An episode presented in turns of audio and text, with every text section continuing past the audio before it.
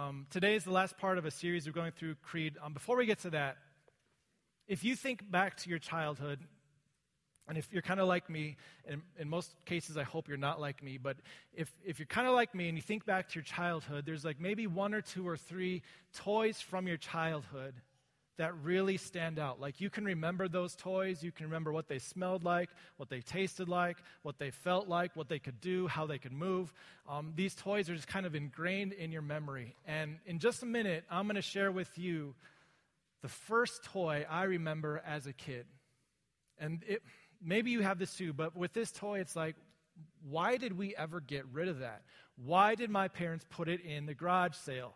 I still wish I had it. I'm sure I had hundreds of toys. My parents thought this was just one toy in a million, but for me, it was a one in a million kind of toy. So, anyway, I'll, I'll talk about that in a second. But before I show it to you, I have to explain the TV show where it came from. Now, remember, I grew up in the 80s. If you grew up maybe in the 90s, and if you were a fan of the Power Rangers, First of all, I don't understand you. Second of all, the whole premise of Power Rangers was really stolen or borrowed from an earlier cartoon. If you grew up in the 80s or 90s, and it, it, maybe even more, pre, more recent because this is, it's been revamped, but if, if you're a fan of Transformers, hats off. That's an amazing show, amazing cartoon. everything about it is just awesome. Oh, but there's this one part of Transformers, if you remember the old one, where there was a bunch of pieces of construction equipment Transformers, and they could come together to form one big robot. That's like awesome. Anyone else remember that, or am I making that up? Is that legit? I, okay, I think it was even a McDonald's thing for a while.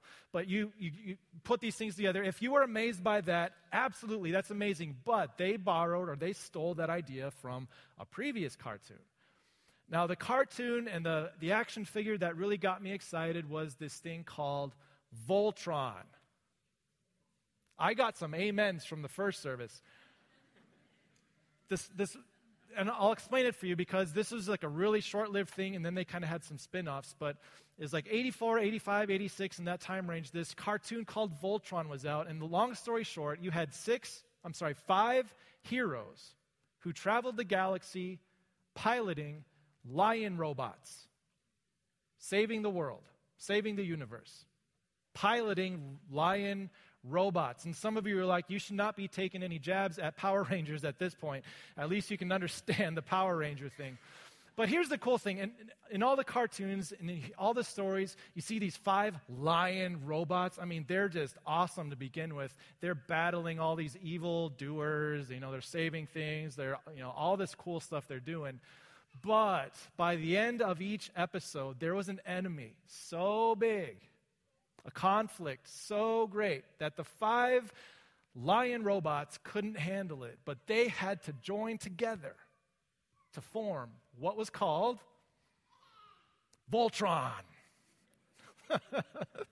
Greatest cartoon ever.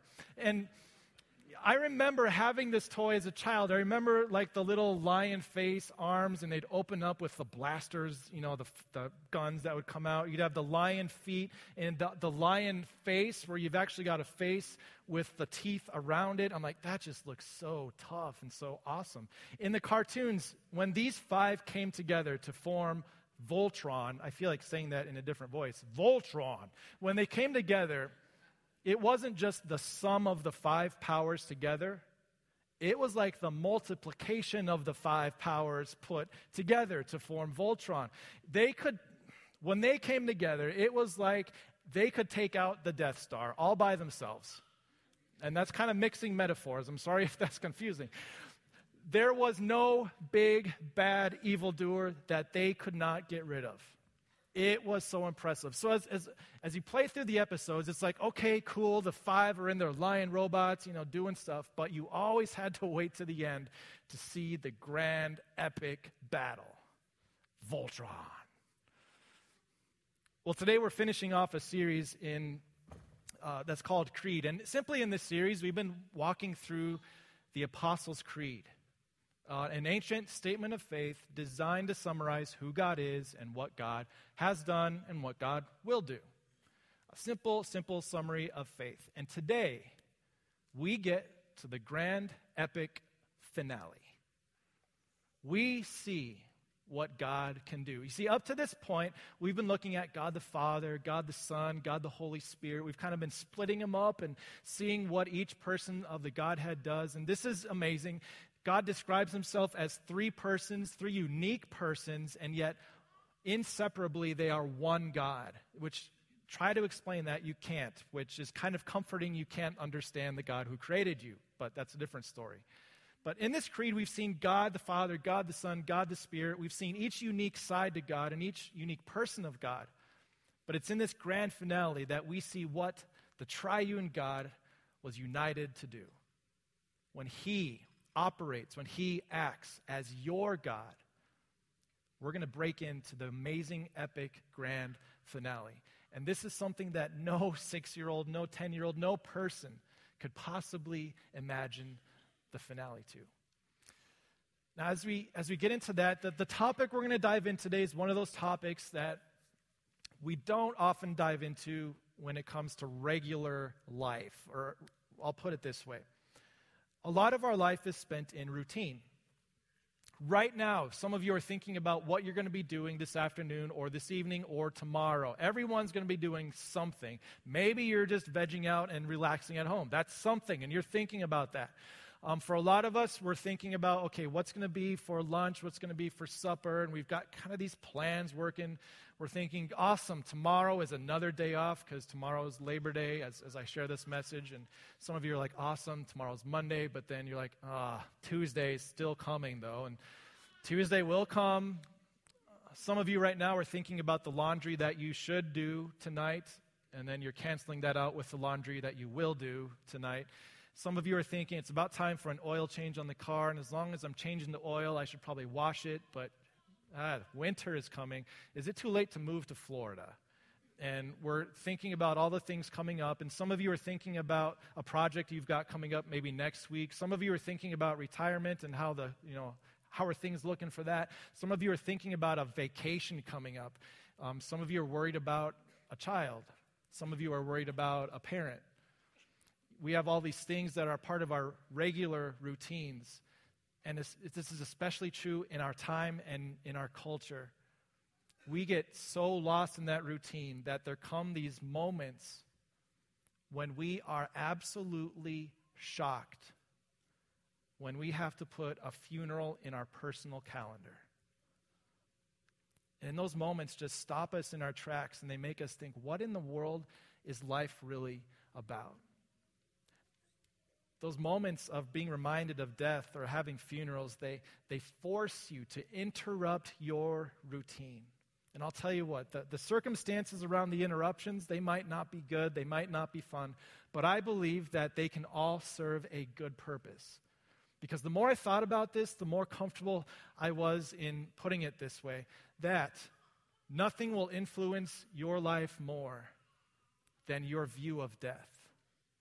When you really pause in that moment to think about your death, your view of that will influence your life more than anything or anybody else. Because face it, in the aftermath of that funeral that you went to or that funeral that you had to help plan, weren't the next few weeks a little bit different? Maybe you spent more time with your kids, less time on your phone. Maybe you were more free with your money. Maybe you said, let's just take that vacation because Time with family is what matters. Isn't it true that your life changed a little bit in the aftermath? How you view death influences everything about you, and it touches everything about you. And at the end of this message, gonna, we're going to look at two main ways because here's the thing there are so many different views of death out there. And even as we gather, this is a public meeting space, we could have a lot of different views of death in the room. But, but, Whatever your view is, it's going to push you to change in one of two ways. One of two things is going to push you to change. And at the end of the message, I want to dig into those. But before we dig into that too much, there's some groundwork we have to lay. Because when it comes to reflecting on death, this is something we would rather put behind a wall and not deal with it until we absolutely have to. But God says, your Father says, when it comes to death, I want you to be influenced in the right way. I want to make sure, your Father in heaven says, I want to make sure that your view of death influences you in the right way, not in a negative way. And as much as we like to think that we're good with it, or we can handle it, or we know it's coming, your Father says, No, no, it's important to pause strategically at times in your life to contemplate the reality of your death. And as you view it, to let that influence you in a healthy, healthy way. Now, we, we have defense mechanisms when it comes to dealing with death today. As it turns out, these have been in place for thousands of years. We're going to look at a, a section in the uh, book of First Corinthians, a letter that Paul wrote in the first century. He was dealing with people who had an inaccurate view of death. We're going to see why in just a minute, but one of the main reasons he wrote this letter 2,000 years ago was to help correct a view when it comes to death. Here's what he wrote 2,000 years ago to some Christians in Corinth. He said, But if it is preached that Christ has been raised from the dead, how can some of you say that there is no resurrection of the dead? If our whole premise as Christians is that this man named Jesus entered death and then conquered it, how can it be said that there is no resurrection? Now, before we judge them too much for that, here was their situation. In the first century, as Jesus was ascending into heaven, we talked about that a couple weeks ago. As Jesus was ascending into heaven, the disciples were like, okay, any minute he's going to come back. So let's just do his work, but kind of keep an eye on the skies. Do our work, keep an eye on the skies. And they, they, they literally, they thought he was going to come back within their timeline. And so that's why in the first century, you don't see the apostles or disciples writing anything down for a decade or two after Jesus left. They thought, we just got to go out and get the message out because Jesus could come back at any moment and this whole life is going to be done. But what happened was different. Christians were gathered together, churches were formed, they were doing their work with their eyes to the sky, but as they were doing their work with their eyes to the sky, what they noticed was that some of their fellow Christians were dying because it was taking too long for him to come back from the sky. Uh, one by one, you know, people within these congregations were beginning to die, and so their assumption was, well, that's too bad for them. Hopefully, we can last out until Jesus comes back. Too bad for them who died because I guess they're kind of gone forever. There's no coming back from that. Maybe they're in a different realm, a different place, but they're, they're not going to come back. And so Paul had to write this letter and say, wait, wait, wait, wait, wait. Before you go too far and just assume that dead people cannot be raised, just remember this, remember this. If it's preached that Christ has been raised from the dead, how can some of you say that there is no resurrection from the dead? There's a connection there. He goes on, he's going to use a negative argument here, but he's going to say if you want to play this out in your faith with God, this is where it's going to lead you. Next verse. If there is no resurrection of the dead, then here's what you're saying not even Christ has been raised. But we're not they might be they, they might be saying but we're not talking about jesus being raised. We're talking about us being raised. And paul's like yeah same thing. If christ has not been raised our preaching is useless and so is your faith. And this is like okay we're in neutral territory these people knew how much traveling Paul had done, how much work he had done, how much he had sacrificed to preach this message of Jesus. And he's basically saying if you get rid of this idea of a resurrection, everything I did is useless. And everything you believed in is useless. And then he takes it a step farther. He's like, well, this isn't just like a neutral thing where we're wasting our time or you're wasting your faith. He, he goes on to say it even stronger. He says this, next verse. He says, more than that, if we are then found to be false witnesses about God. Here's why. We testified about God that he raised Christ from the dead, but he did not raise him if, in fact, the dead are not raised. Translation if you want to double down and say, once you die, that's it, there is no more, and you just vanish, poof, all you were was a body, and once that body is dead, you are not around anymore. If that's your stance, then we have been attacking God by saying he raised Jesus Christ from the dead. Their resurrection, our resurrection, and Jesus' resurrection, they're not two different things. They have to be taken together. And not only would these apostles, Paul himself being attacking the true teaching of God, but then he goes on to say, Your faith is, is also against him. If, if Christ has not been raised, your faith is futile. Picture faith as standing in a place that you believe to be true. And Paul is saying if you've been standing on Christ, but you don't believe in a resurrection, you're standing on a cloud.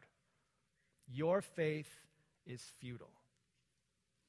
It will not make things any better, it will only make things worse. And then all those who have fallen asleep in Christ, all those who have already died, they're gone. He's making a strong connection here, and I'll tell you why in just a minute. He's saying, if you doubt that God can raise you up, then you're doubting he has the power to raise Jesus up. If he can do one, he can do other, the other. But if you take that out of the equation of your faith, here's the danger. Last part here. If only for this life we have hope in Christ, we get look at the word order here. We are of all people most to be pitied. Or another way to translate, we of all people are most to be pathetic. Well, why is that? Well, because if you live your life following Jesus, what does he call you to do? Now, following him means, yeah, you trust in him for, for, for your forgiveness and your salvation, but to follow him means you love others more than yourself. What does that require of you? Loving others before yourself requires sacrifice of yourself. This is a life of following Him, a life of carrying a cross, carrying burdens that otherwise we wouldn't carry. And if all of it is for nothing, guess what? The world should look at you and me as Christians and say, oh, there is no word to describe how much we pity you. You've been living your life with this false dream that there's life to come, but if there is no life to come, we've been sacrificing our lives for nothing. At the very least, you know, the rest of the world is having fun, live, eat, and drink, and ha- be merry, and all that fun stuff. We are the opposite. We are denying ourselves, we are crucifying ourselves so that we can make a big deal about God. But if there is no resurrection, if it's only for this life that we have hope, then we are to be pitied more than all men. Now, Paul is making this case. It's a negative case, but he's making this to make a point. And it's a really basic point. Basically, he's saying if you believe that God had the power to raise Jesus from the dead, then he also has the power to raise you. If you don't believe that you will be raised someday, then you're calling into question the power that raised Jesus. You can't separate the two, it's a universal rule or a universal principle. Uh, here's another way to think about it Every, either every body can be raised or no body can be raised. It's, it's got to be an all or nothing thing because when Father, Son, and Spirit, unique, three persons, but inseparably one God, when they work to raise a person back to life, either the power is there or it isn't. Now, here's the good news the good news is that you do not have to prove to yourself or to anybody else that it is possible for God to raise a pile of human ashes up into a living person again. You don't have to prove that God has the power to raise a person back to life someday. You don't have to prove that because all you need is one resurrection to prove it. Here's the good news. Paul goes on. The good news is, as but Christ has indeed been raised from the dead, the first fruits of those who have fallen asleep. You don't have to prove that you can be raised someday because God already proved that through his Son, Jesus Christ. The triune God, with all their power, struck at death, and they overcame it. The proof is in the risen, resurrected Lord. The entire New Testament was written as evidence that it happened. And now God says the proof is there, is in Jesus. He is the first fruits. In other words, the first of many, the proof that it can be done and that it will be done again. And then Paul, he goes on, he says, maybe that's too much. You know, maybe even putting your faith in that event, maybe that's, maybe that's too much of a stretch for some of the people that he was writing this to. And so he takes a different approach in the next verse. He says, You don't even have to look so much at this event that we're telling you to believe. The whole premise for this resurrection goes all the way back to the beginning of the Bible. The first few chapters that were written give you all the evidence you need that a resurrection had to take place and that God can do it. He points all the way back to Genesis 3, where Paul brings this up. Uh, he says, For, here's his summary, here's why, here's why the resurrection thing works. He says, For since death came through a man, hmm, men, right? Since death came through a man, he's referring here to Adam, Adam and Eve, but he kind of focuses on Adam. Adam was the one who disobeyed God and, and brought that separation between God and men. Since death came through a man, the resurrection of the dead comes also through a man. We knew the first half of this story for 4,000, 6,000 years. We knew that death came through a man. And if death was going to be overdone or, or over, overtaken, it would have to be also through a man. So here was Adam's thing. And you can be, you can be mad at Adam, that's fine. What Adam did was he ruined it for the rest of us. He had this perfect relationship with God, right? This perfect relationship of love. But Adam created separation between God and man when he disobeyed. God gave Adam and Eve a choice because love requires a choice. He wanted a love relationship. But then Adam and Eve chose to break that love relationship by seeking their own self interest rather than God. And so that love relationship was broken. And ever since then, that separation has called for death. It's not fair, is it?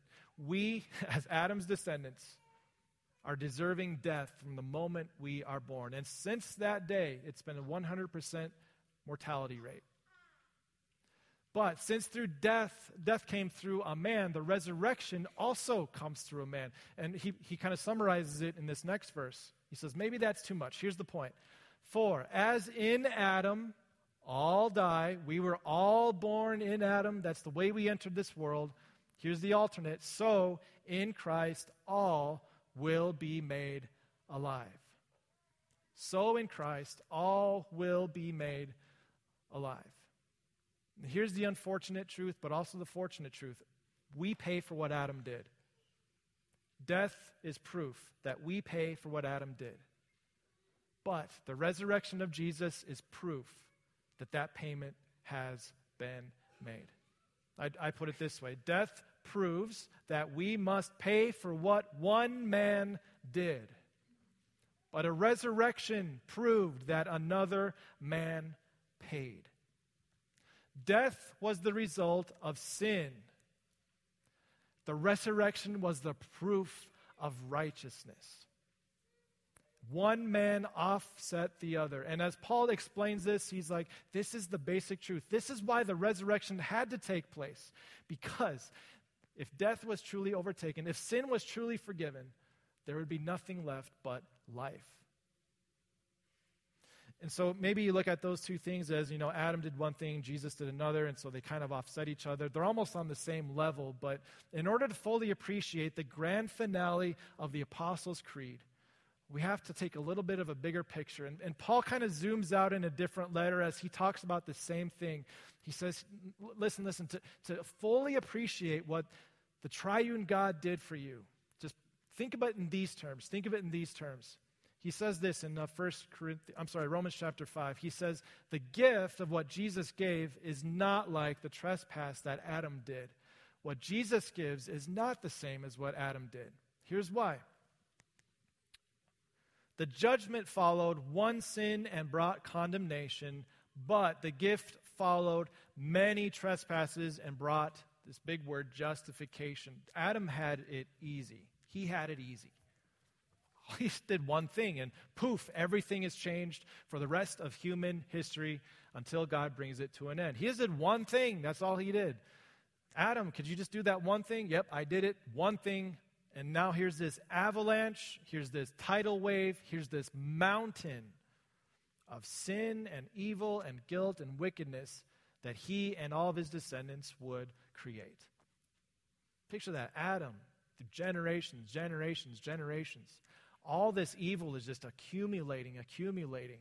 And then, and then entered another man. He was not like Adam. He had to take into account many things, many trespasses, many sins, much evil, a mountain of it. But his gift was to take all of that and put it on himself.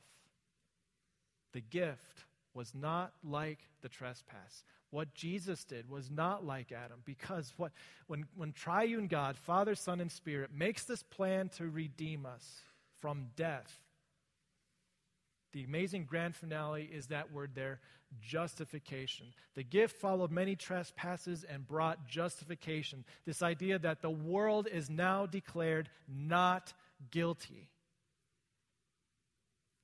The mountain of sin has been paid for and taken away. The triune God intervened to square off against our biggest enemy of death, and he took away the root cause of it. Now, as Paul thinks about this, he's like, I know this is a lot. I know as you think about what this Father, Son, and Spirit has done for you, there's so many things that are probably running through your mind and you're trying to grapple with it. He says, as you do this, there's something you need to be aware of. And this is a, a section from another letter. He said, What no eye has seen, what no ear has heard, and what no human mind has conceived. Now he says, We're talking about the things God has prepared for those who love him. When you think about this gift that's being given to you. No eye can compare it to something else. No ear has heard something similar. And if you were to take this gift and put it into the lap of a six year old, even his imagination wouldn't know what to do with it. The gift of eternity is something so amazing, and yet it's possible for this reason. The triune God, Father, Son, and Holy Spirit Three unique persons, yet one inseparable God decided to intervene for you, to look death in the face, and to defeat it. Defeat it. And here's what Paul follows up with things God has prepared for you, these are the things God, His Spirit, has revealed to you. As he's going through this battle, he's like, guys, you might want to see this. Guys, check this out. You see what I'm doing for you? You see this cross? I want you to remember that. This is the epic grand finale where you are given the forgiveness of sins, the resurrection of the body, and the life everlasting. Can I hear an amen? Yeah, you feel like saying amen after that, didn't you? We have this amazing gift. It, it, goes beyond anything that we can think about. So much so, I'll put it this way last one for the, for the day, number four. We have no point of reference for life everlasting. No point of reference. You see, death is something we have a reference for. We see people die, we see things die, and they just stop. They're gone, they go away. But we have no frame of reference for life everlasting. And so here's the cool thing about this. Here's the cool thing. You see, your Father in heaven, when these times come up in your life, when your rhythm, your routine is interrupted by funerals or by death, these are opportunities for you to remember that there is so much more after. That because Jesus rose from the dead, there will also be a bodily, physical resurrection at the last day where everyone will be united. And those who stand in Christ will stand forgiven by God, rejoicing forever. It's an amazing thing to think about. We have no frame of reference for it, but here's what your Father wants for, from you and from me he says, when you view death, I want you to be influenced by your view of it. He wants you and me to be influenced every time we remember death, but not in the way that's common. I, I heard it put it this way recently. There's really two, way, two different words here that we think mean the same thing, but they're a little different motivation and inspiration. Uh, motivation simply means the coach is screaming at you to run one more sprint at 100%. That's motivation. And maybe his motivation is that if he sees 95% effort, you'll run it again. That's motivation. You want to be motivated. It can be out of fear, it can be out of uh, reward. But motivation is something that uh, drives you, it's something that drives you. Inspiration is more about being driven. No outward force needed. You're just driven, you're inspired. And that word inspire literally means to breathe in. What God did for Adam on day six of creation took a pile of dirt, pile of clay, breathed, breathed into it life. Your Father in heaven says, when you consider death, I want you to live inspired. Don't be motivated by fear. Don't be motivated by uncertainty. This is your opportunity to, to simply be driven by this amazing gift which I extend to you. Because when Father, when Son, when Spirit work together in unity, they have the power to work forgiveness of sins, resurrection of the body, and even the life everlasting. Live inspired. What area of your life has been influenced by death? And what would it look like to exchange that motivation with inspiration? As we close up the series, and you think about the promise of life everlasting, there's really only one way to close the idea. We can't explain what is to come, we can't even picture it. All you can do is say, Amen. Let it come. Amen. Let's pray. Triune God from before creation, before matter existed, before time was a thing, before there was any space, before you had spoken anything into existence, you had that little meeting wherever you are. And you decided that even though we as mankind would stray from you, you would work out a plan to intervene. And you would work out a plan where you were, yourself would face that enemy of death and you would overcome it for us. Such an amazing thing. I pray that you would give all of us this trust and confidence that even when we're troubled by death, whether that's the death of someone we know or maybe the fear of death ourselves, you would give us such confidence in that moment in the fact that Jesus has already overcome it, and someday through your power, we will too. May we live inspired by your power and by your love to impact all those around us with this same hope and peace that you've given to us. We pray all those things in Jesus' name.